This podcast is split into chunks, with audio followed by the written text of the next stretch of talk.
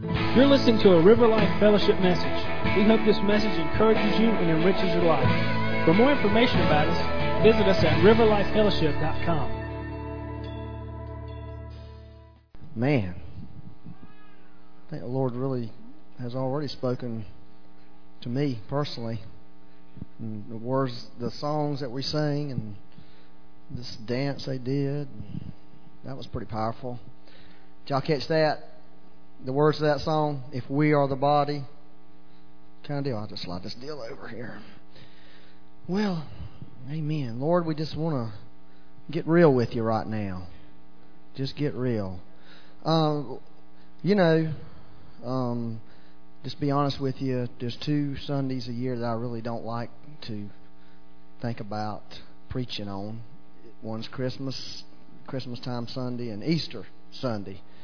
Because you always, you know, a lot of preachers probably really look forward to those Sundays because they have something to say about those particular days. Uh, um, but I really have a struggle with those particular days of really trying to have something that's that's real. I mean, because you can any anybody who has preached much at all can come up with a message, honestly, and a good message. Um, it's hard to do that though if you really, you know, that's not really what you like to do. You know, I don't like to do that. Um, so I had this big plan a few months, a couple months ago. I thought, you know what, I'm going to do three Sundays. I'm going to do three Sundays. You know, up, you know, you know, Easter Sunday, Palm Sunday, and Sunday before that. And then by Easter Sunday, I'll have everybody right where I want them. You know, I can really do it with the cross, and and then the Lord sort of messed all that up for me, and you know, trapped me in John chapter four, and I couldn't escape from it. So I felt, Lord, I can't get out of this John four thing. Get let me out, please. Um, but I do, you know. Then I just sort of, Lord, you know, I'm just sort of prepping you you will not get no typical Easter message. I guess the bottom line is. So, um, but I am going to give you what's on my heart, and I think I got something that's from the Lord this morning that I want to say. But it does kind of, you know, Easter's sort of in it a little bit anyway. But I'm not ignoring it. As Don, as Don Casperson shared Friday night on the BC comic, the guy was sitting there all sad, and the and the guy said, "What's wrong?" Well, today's they they killed the Lord today, and they call it Good Friday. You know, it don't seem good.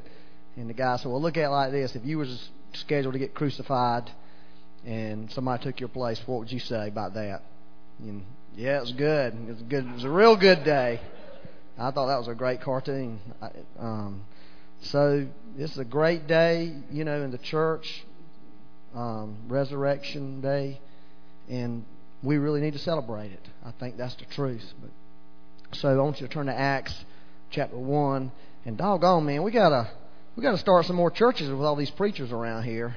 I mean, seriously, we got to get get them guys out where they can preach on. You know, you got Matthew up here preaching, then you had Dean, you know, trying not to preach, sliding his little preaching in, and then then of course Tommy Murphy is a great evangelist. And so we got to get serious about this.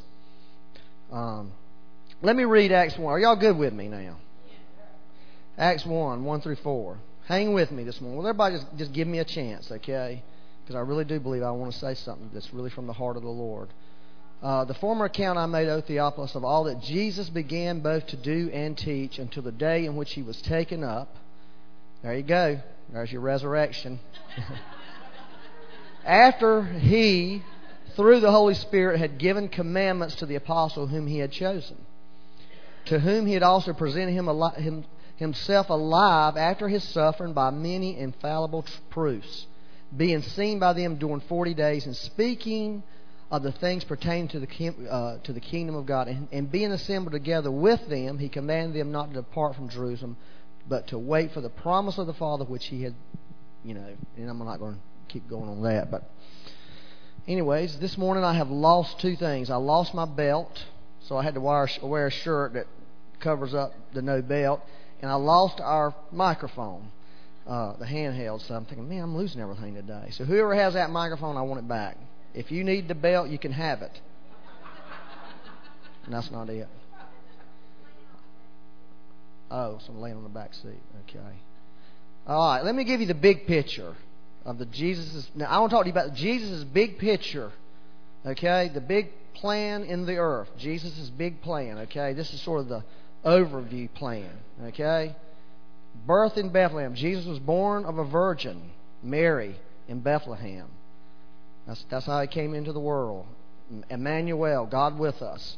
All right, he lived for 30 years, virtually unknown as a man. A couple times, um, you know, he he. Uh, man, I'm glad I got that thing. I found half of it.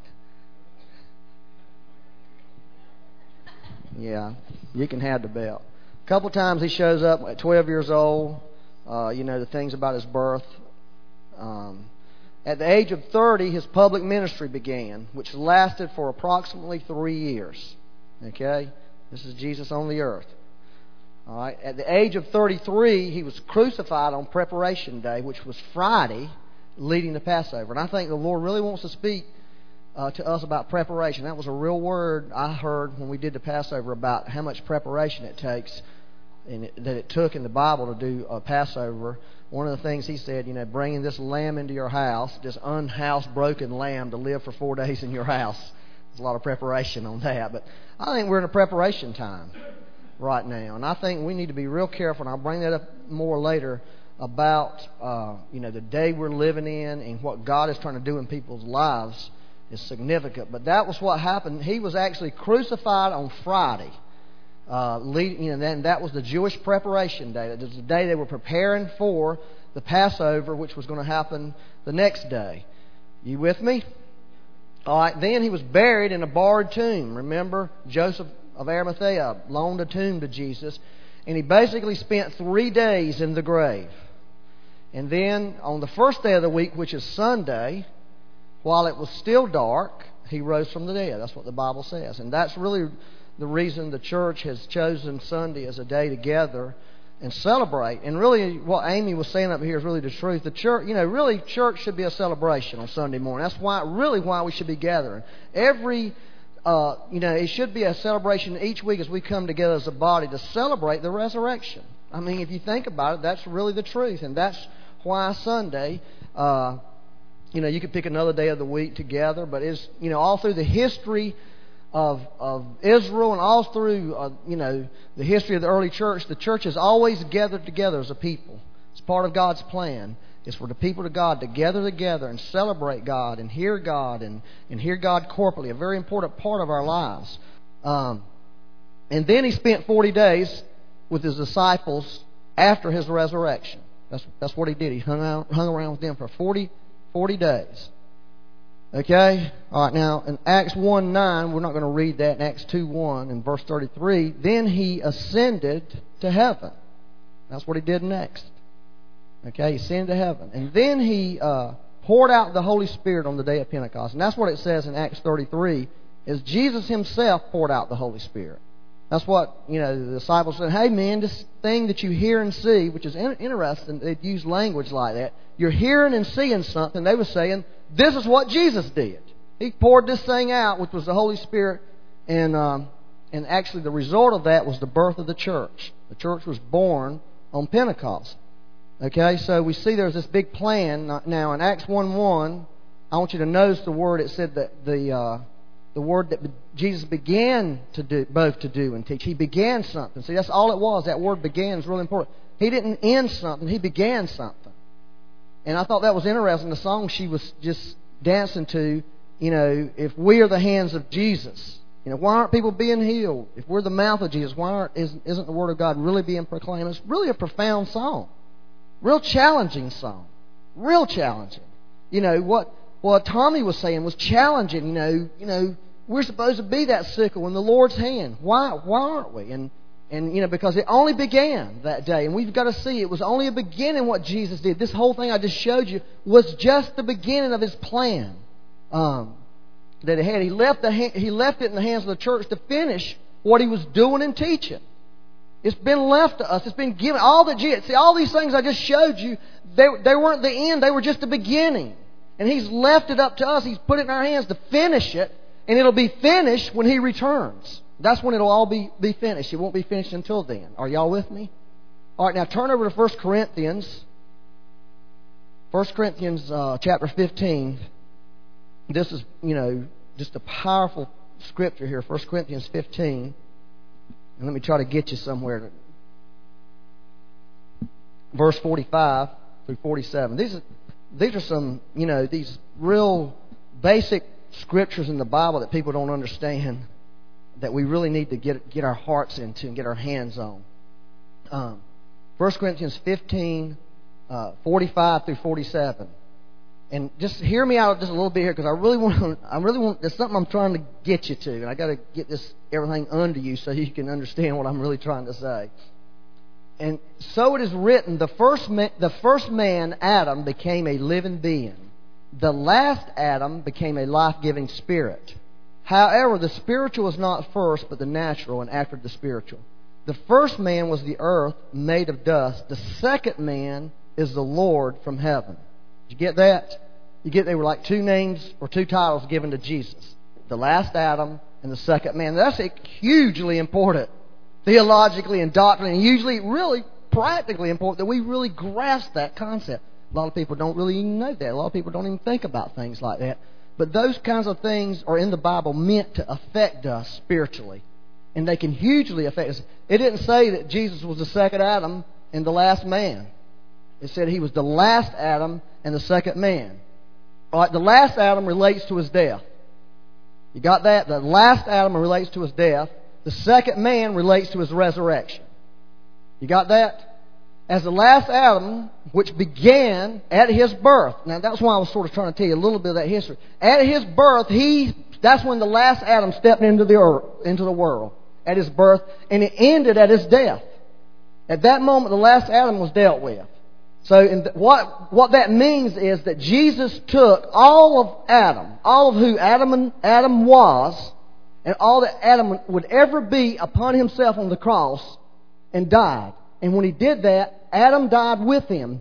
That whole race of people that Adam represented, represented, was wiped out completely, abolished, demolished from the face of the earth. Jesus did that. So Jesus became the very last Adam there ever was. There's no more Adam after Jesus in the truest spiritual sense. Okay, he wiped it out. All right, as the second man, which began at his resurrection and will never end, by the way, I mean, he will always be the second man, he arose as the head of a new race of people. Y'all got that? Now, this is, well, oh, okay, yeah, uh-huh, we all know that. I'm telling you, this right here, if you can see revelation of this, this will profoundly affect your life. It will profoundly affect your life and change your life because this is really the gospel message. This is what makes the gospel work is, is just little scriptures like that in the, in the Bible.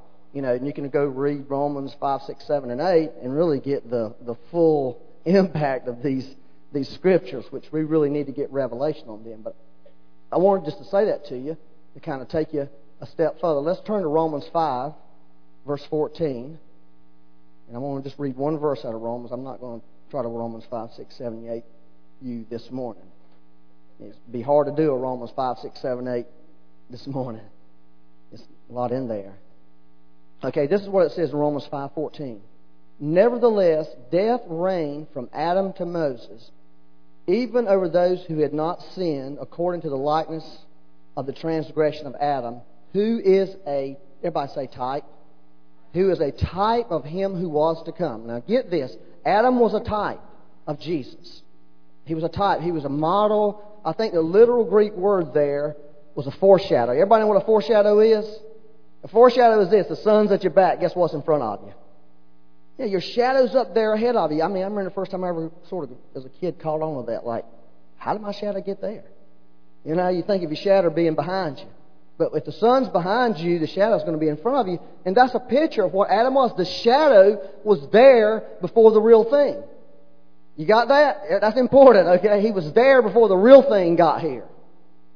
Just sort of. Now, now turn to Genesis 2. Let's look at Genesis 2. And, we'll, and once we get there, I'll tell you what I feel like the Lord wanted to say this morning. But you see, there is stuff about the resurrection here. Is that right? It really is. Okay, Genesis 2:21. This is about how uh, Eve Eve came into being. Y'all know who Eve is? The mother of all life. What the Bible called her. Uh, and the Lord God caused a deep sleep to fall on Adam. Now remember, Adam's a forerunner. He got there by four. He was a type. He was going through this experience. And he slept. Okay? And he, being God, took one of his ribs and closed up the flesh in its place. Then the rib which the Lord God had taken from man, he made into a woman. That's how women got here. Isn't that cool, man? Y'all should be gloating. Yeah, that's how you got here. You didn't come, I didn't come from you, you came from me. You know, but you get slapped down pretty quick on that. Yeah, right. and he brought her to man, and Adam said, This is now bone of my bones and flesh of my flesh. She shall be called woman because she was taken out of man. Okay, so that's that's Eve. You kill a roach, good for you. So as Adam slept, as Adam was asleep, out of Adam came a woman as he slept. You got that? As he was asleep, and God made a woman, took, took part of him and made this woman from him. Uh, Adam was just foreshadowing what Jesus would do. It was a symbolic, this was symbolic, pointing to a greater truth. There's a greater truth in here I want you to see, okay? It's important you see it. Jesus slept for three days. Didn't we just go over that, how Jesus died? Okay, Jesus slept for three days in the grave, and out of him came, just as I read back in 1 Corinthians, a whole new race of people. As he slept in the grave and rose from the grave, there was a new race of people that came out of him, just, and this is a picture of it. You see, if you really start thinking about it, there's all these pictures in the Bible of things that literally happened, but they were pointing to something greater. Are y'all with me so far? I'm, but we're not going, we're not finished going there yet. All right, now go back to Acts. Acts 1, chapter 5. And I think that stuff is just so cool when we begin to see the Bible like that and begin to see that it's speaking things to us about, you know, what's really going on in the spiritual realm. Well, that was really the wrong reference. Man, how did I do that? Okay? It was actually John, I mean Acts 1 4, where it says they were, and I just read it, uh, being similar to go with them, he commanded them not to depart from Jerusalem. Okay? So you see, up until that point, Jesus, you know, he was getting them ready. He was saying, I'm fixing to leave. I'm fixing to go to the Father, but you can't. You've got to stay here. I'm not finished. My work is not finished. Remember, I just gave you all the list. You know, I got a couple more things I need to do. Is what he was saying. Okay? So he's, you know, he spent 40 days, getting ready to depart, don't go, uh, I'm not finished yet. See, here's the thing. A second woman, Jesus was the second man, right? Remember what I just said? There was a second woman that had to be created. You got that? There was a second woman that had to be created because the first woman, Eve, when Jesus died on the cross, because she came from Adam, and all that Adam was, was erased. It was wiped out. So there was this lack in the earth of this woman. Are y'all with me on that? There was this, and I'm talking about a spiritual woman. I'm not talking about male, female, and you know natural. I'm talking about there's this, there was this need, and that's what Jesus was saying. Listen, there's a couple more things that's got to happen. I got, I'm going to leave. I'm going to go to the Father, and then I'm going to pour the Spirit out. Okay, so you got to stay here because this is real important. This happened. If, if you were a man and you were uh, you know, getting ready, and somebody had to make sure the girl that you were going to marry was going to show up at this place because of you being there, you would say, listen, you've got to stay there because she's coming. You've got to make sure everything's okay with her, right? I mean, you'd be, if you was a young guy, you would, you might be old now and thinking like, you know, I'm, you know, over all that. But if you was a young guy and you had this girl coming, and you had to depend on somebody else to make sure she was okay, make sure she was taken care of, you would give some real clear instructions about it, wouldn't you? Is anybody in here a guy that really likes girls or you just messed up? I slam would. You know, I'd be real like, you better make sure she's okay. And that's what Jesus was saying. There's something about this. There's this woman. I'm going to just tell you guys, there's a woman. And y'all got to make sure you stay here so this woman, this second Eve, can be created. The second woman. Okay? Are y'all with me? So Adam foreshadowed a woman coming out of him. Now Jesus was about to do the same. You see, the foreshadowing. Adam slept. God took something out of Adam and created a woman. That was just a picture of what God was doing right now, you know, during this time. It was a foreshadowing. There was, a, there was another woman that had to be created. Just like this woman had to be created. I hope y'all with me. So the outpouring of the Holy Spirit on the day of Pentecost, the birth of the, of the church, that's who the second woman is. Jesus' bride. That's, that's who the second woman, and if Jesus is the second man, the church has got to be the second woman because the first woman died with Adam. She was dead because she was part of Adam. Are y'all with me? I know you ain't probably ever heard. I've never heard of this before, but you never heard of. Well, this is what happened. I was saying, Lord, I ain't really got no Easter message. Somehow, somehow, I don't really have anything to say. I mean, I'm scratch, you know, you scratch around the Bible, hoping God speak to you, and then He started talking to me about this and thinking, I've never heard anybody preach this before. I'll just do it. And this is what I want to say to you. The church is an integral part of God's plan on the earth, just like Jesus' death, Jesus' virgin birth. That list of things I gave you, all those are an integral part of what God's doing on the earth. It was real important for us to come into being on Pentecost. It was a, it's, an, it's an important thing. We are here today because we are, an, we are an integral part of what God wants to do in the earth today, now, right now. And it always has been like that, and it always will be until be like that until He returns. Okay, that's that's. So, I just said that. So, not trying to say that the birth of the church was more important than the resurrection, but what was more important? The resurrection of the virgin birth. You know, uh, what was more important? The outpouring of the Holy Spirit or the cross? I mean, they were all, you know, we can't make that determination. They're all part, integral to what God did, so they're all important. So the answer would be to those questions, yes. Which is the most important? Yes.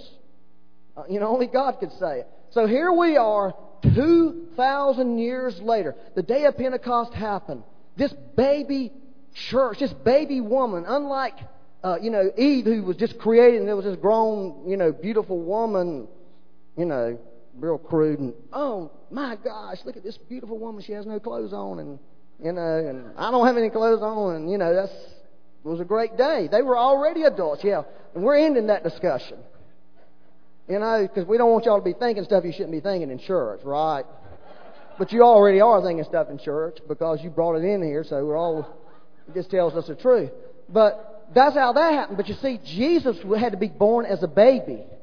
You see what I'm saying? He came in this world as an infant. He came through the birth canal of a, of a woman named Mary.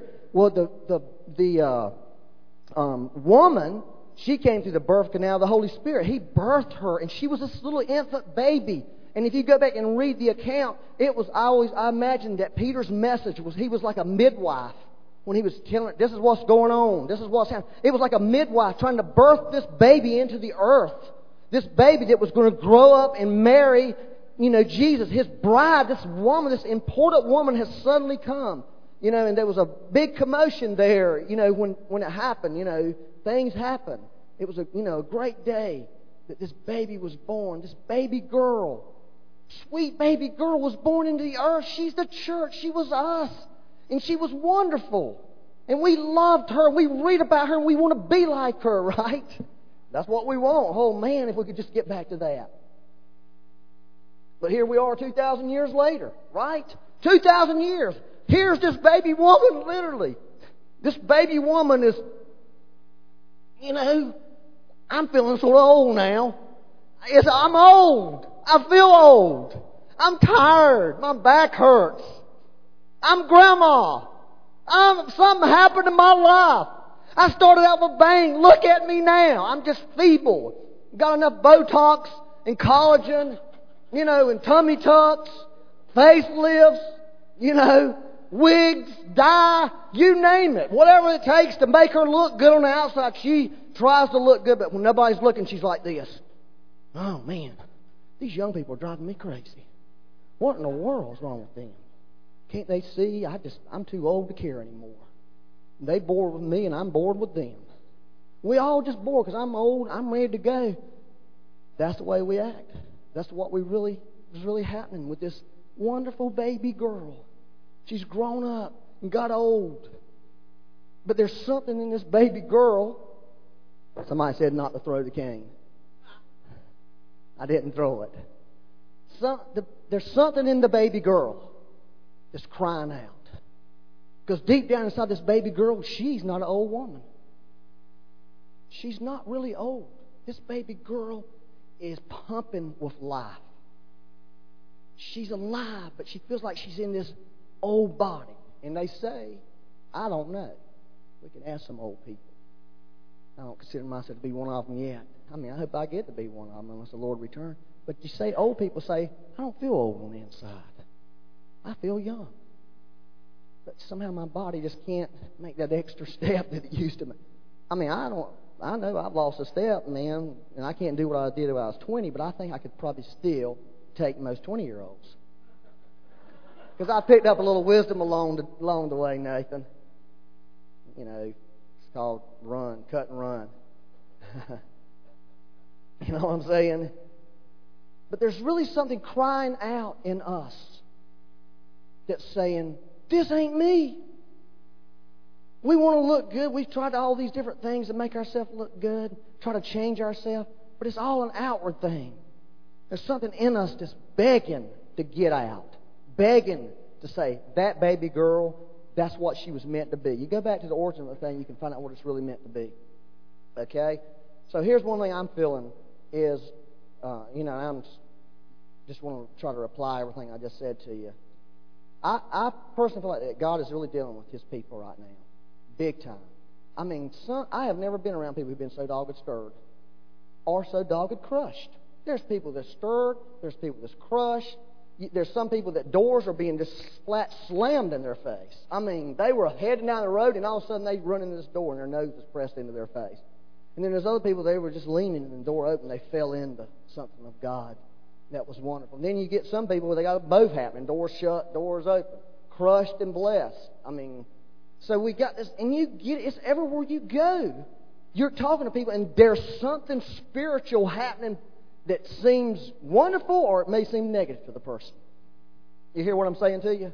And I believe it's because the, God is trying to stir in this woman, the, the church. He's trying to stir in her. He's trying to wake something up in her and bring something out in her. And it's hard, it's difficult, you know, for her to go through this. But we're, we're going through it. Okay? And I believe there's this thing, and I don't know, somebody may have already said this or something like this about this term emerging church. But I believe it's a right term. There's emerging church. There's a different church. There's an emerging church that's going to rise up, which will be radically different from the church as we know it. Radically different. And this emerging church, the reason it's going to be radically different is because it's going to discover that she is not how she feels. She is not an old woman. She is not grandma. She's not grandma. She's really not. And that and God is going to raise this church up. That's what all the stirring's about. He's going to raise this church up, this emerging church, this thing that's inside of us. And if you get real and you get away from everything, you get away from what you think, what you believe, and you sit down and get quiet with God, you will know there's something in you that ticks in you and cooks in you and that yearns to be released. And that's that baby church inside of you wanting, listen, I'm not supposed to be this. I'm not supposed to be in a grandma body. You know, it will, we will return to our true, true roots. I believe this. Now, turn to Ephesians 5. We'll read this. Man, are y'all with me on this? Ephesians 5, verse 27, 25. And of course, we know this. These are the great instructions from Paul to husbands and wives. Um, you know, recently, I, I got to do something that was real cool. I thought. First time we ever did. Pastor Noah asked us to go to his, he had a leadership retreat, and he asked Becky and I to go and speak to the couples about, you know, being leadership, husband and wife together. And it's the first time Becky and I had ever done anything together, so, so what are we going to tell them? you know, what do you have to say? So let's, let's just tell them what we know to be real, things that God's taught us. So we, we had a list of 50. We only forgot one thing that we really should have told them that we forgot to tell them we'll, we'll make sure they get that one because that one's really important. But um, it was just um, really cool to get to do something with Becky like that. You know, to really get to talk, to do do something to like tag team, say stuff, and her. And so I really want to encourage you know men that have wives and wives that have husbands that you know to get an opportunity to be able to do something together, spiritual. Spiritually, is really something fun to do. You know, because God did make us one, and um, it's just to me, it was more fulfilling to me than me just standing there by myself in any way. Um, but anyway, this just reminded me of that. But Paul said, Husbands, love your wives, just as Christ also loved. Love, Christ loved the church. Everybody say Christ loved the church. He's in love with Grandma. You know, he really is, and gave himself for her. See, that's what the Bible's talking about. He gave. He not only did he not give his, he gave himself for the sins of the world, for sure, for lost people. Of course, that's how we get to be the church. We get saved. But it also says he gave himself for the church. You know, that, that's what it says. He gave himself for the church. And I will admit, I am very biased about the church because I love the church. I don't care if it's not good. I still love it. God gave me a love for the church, and think, you know, if you're not, if you're going to be in real ministry, you better. If you don't really have a love for the church, you won't really get very far. I don't believe. You've got to love her, and God gives us a love for her. So that's a real key to know if God's really truly called you. Do you really love the church, even though she's looking sort of ugly right now? Because I don't love the way we are. I'm frustrated with the way we are, honestly. But then he said that he might sanctify, and the word sanctify means to set apart. He, that, he might set her apart. And that's really what the Lord's going to do. Uh, that he might sanctify and cleanse her with the washing of water by the word. And that's not talking about sin there, because the blood is for the sin. He's talking about revelation there. And I believe that God is going to release a new revelation of the Scripture to us. We are like we have bumped the wall on Revelation. If you think, if you hear most preaching, we ain't really hearing. Man, we got to go to the next level. I mean, you've heard all that, and you know, we've heard different twists on. But I believe God is going to release a, some revelation to the church that will renew us and make us young again. And we will see ourselves as being young. But it's not just the same old, same old. It is revelation from God where all of a sudden a scripture like, oh my gosh, that means so much more than I ever thought it meant. It's, there's a new meaning to it. Not that it was ever new, it was always there. It's just God uncovers these things for us. I believe God's going to do that for the church. I believe that's how He's going to begin to renew the church is by bringing us to a higher level of revelation. And we are due for it. Honestly, we are very due for, for some, some new revelation in the Word of God. I'm talking about in the Word of God. I'm not talking about some outside of God experience like in but I'm talking about where the scriptures are taught and preached and understanding of the people all of a sudden goes up significantly beyond what we have seen in the past. I believe it's going to happen. In fact, I'm holding out for that to happen because I believe that's how God sets us apart. And He says uh, that He might present her to Himself a glorious church. That is our destiny. That's why this thing cries out in us because we are supposed to be glorious. And we don't feel glorious. We don't look glorious. But there's this glory that's coming from the Lord. And I really believe it. It's right here, black and white. Not having spot or wrinkle or any such thing. And of course, spot or wrinkle, you know, I got eight spots on my hands. You know, I got some wrinkles here. As you, you know, your body starts decaying, your hair starts falling out. You know, you know, you get grayness in your facial hair. Grace was saying, man, Old people get little when they get old. They start getting little. That's what she was saying yesterday about her grandma. They get little. They quit growing. They start shrinking. And that's what happens when you get old. But the Lord's saying, no, we will not be little. We will be renewed. We will refresh, and we will grow and become something we've never. We won't have bone loss. Uh, we will. Our bones will actually grow. Um, so, let me just slide on down here. This is one thing I feel like the Lord's saying to us, God is calling us to be faithful stewards to help grandma stop being grandma. That's what we need to do. We need. Now, here's the greatest picture. I saw it, saw it this morning. Okay? We have two dogs. They're Jack Russell Terriers.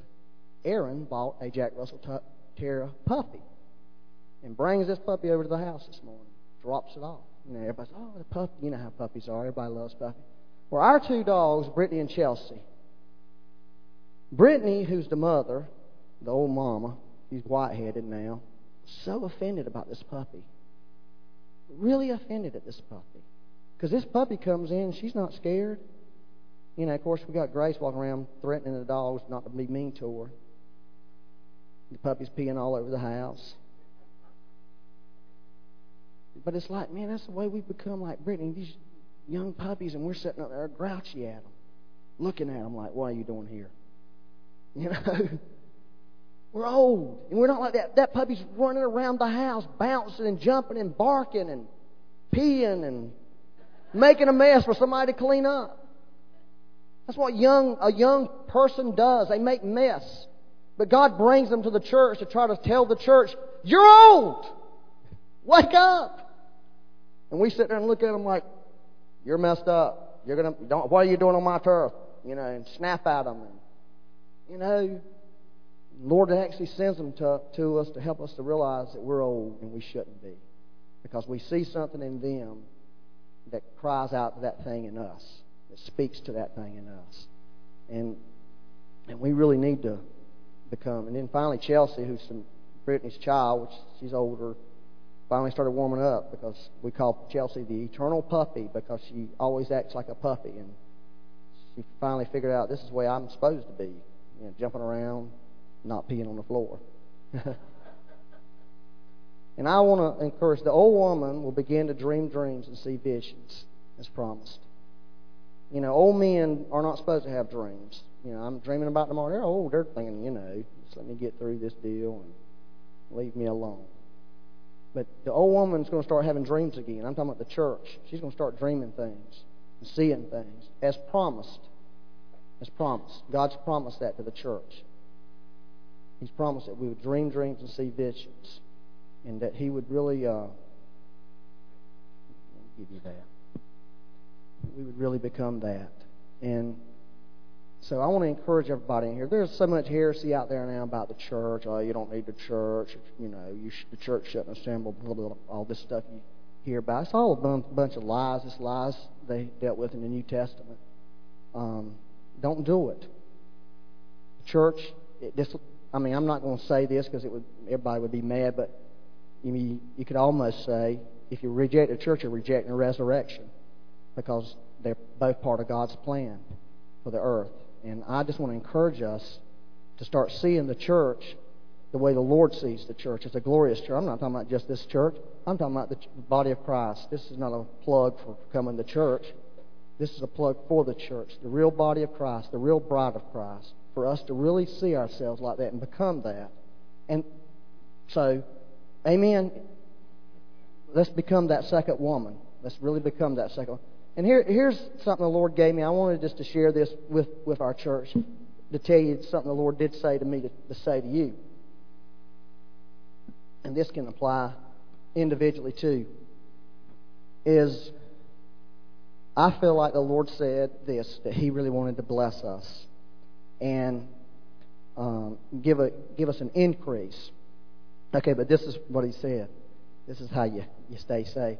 He said, Whatever you do, this is what he, the Lord's saying to us as a church, whatever you do in this life that is of God, it is God and not you. It's not you. Do not think so highly of yourself, no matter how prominent or great God uses you. Now, you can apply that to yourself personally. I believe the Lord was saying it to the church. And I think God wants to say, you know, He's warning us. He's warning us. Don't be thinking highly of yourself. If God used you, it's God. It's not you. The moment you start thinking it's you, you're in trouble. And you're going down. Amen? So, I, you know, I could share a lot more on that. I'm not.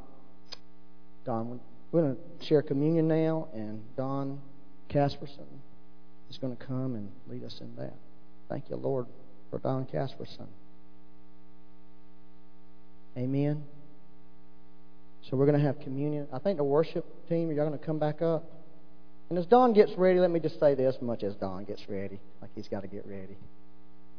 I felt like this is what I felt. You know that song we were singing, New Creation, earlier? Are y'all going to sing that song? Is that what y'all doing now?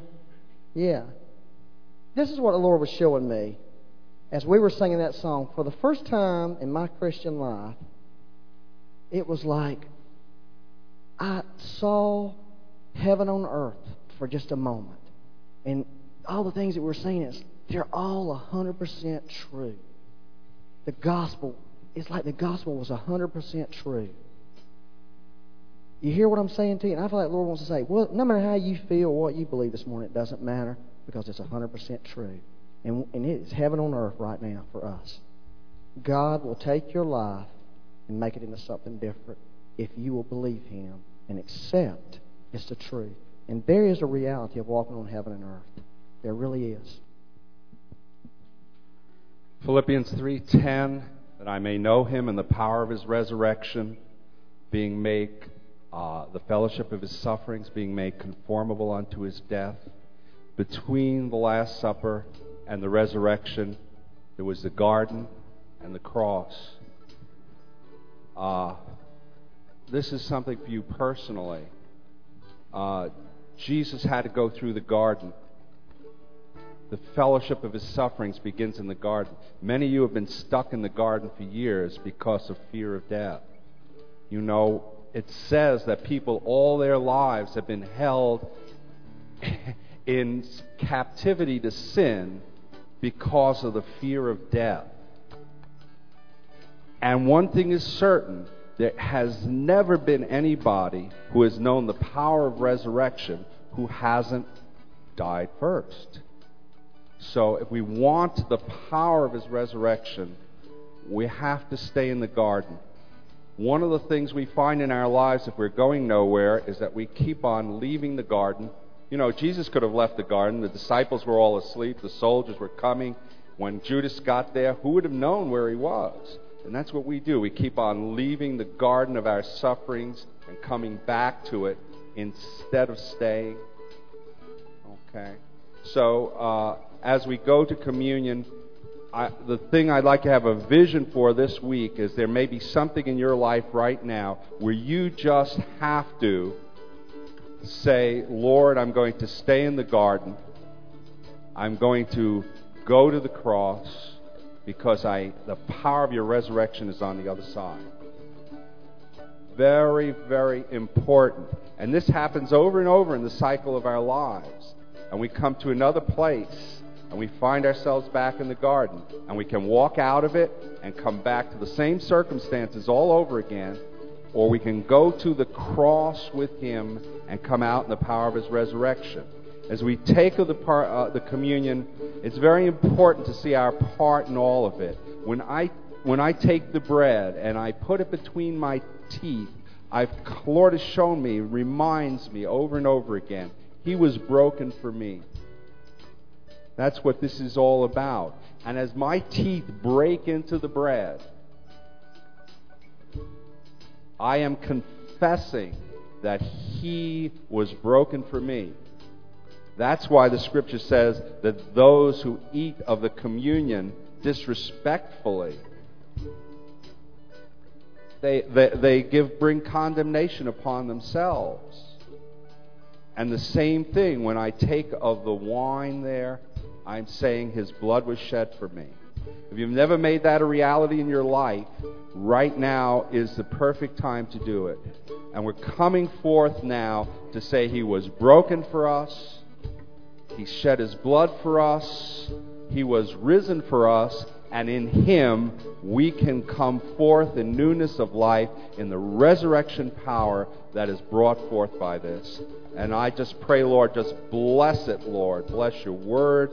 Bless this communion. Bless the people who partake of it, Lord.